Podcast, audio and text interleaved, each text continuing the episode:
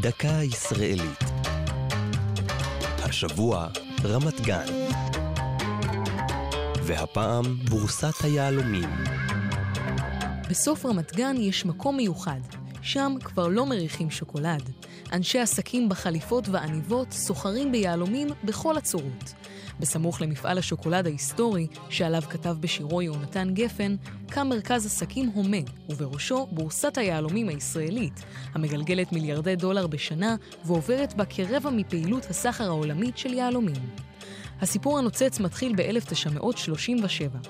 אז הוקמו בארץ שתי מלטשות יהלומים. כעבור שנה הפחיתו שלטונות המנדט הבריטי את המכס על יבוא יהלומי גלם, עובדה שדחפה קדימה את ענף היהלומים. בתחילת שנות ה-40 הפכה נתניה למרכז תעשיית ליטוש היהלומים בארץ.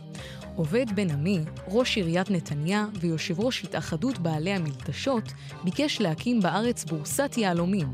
ועל הרעיון קפץ דווקא ראש עיריית רמת גן, אברהם קריניצי, שהציע להקים את המבנה בעירו. בשנת 68 נחנך הבניין הראשון במתחם הבורסה, מגדל שמשון. עם התרחבות בורסת היהלומים, הוקמו בסמוך מגדלי משרדים נוספים לשימושה, והיום משמש המתחם כ-1,400 חברות יהלומים שונות. זו הייתה דקה ישראלית על רמת גן ובורסת היהלומים. כתבה עמליה נוימן. ייעוץ ערן זיני והפרופסור דוד דה פריז. ייעוץ לשוני הדוקטור אבשלום קור.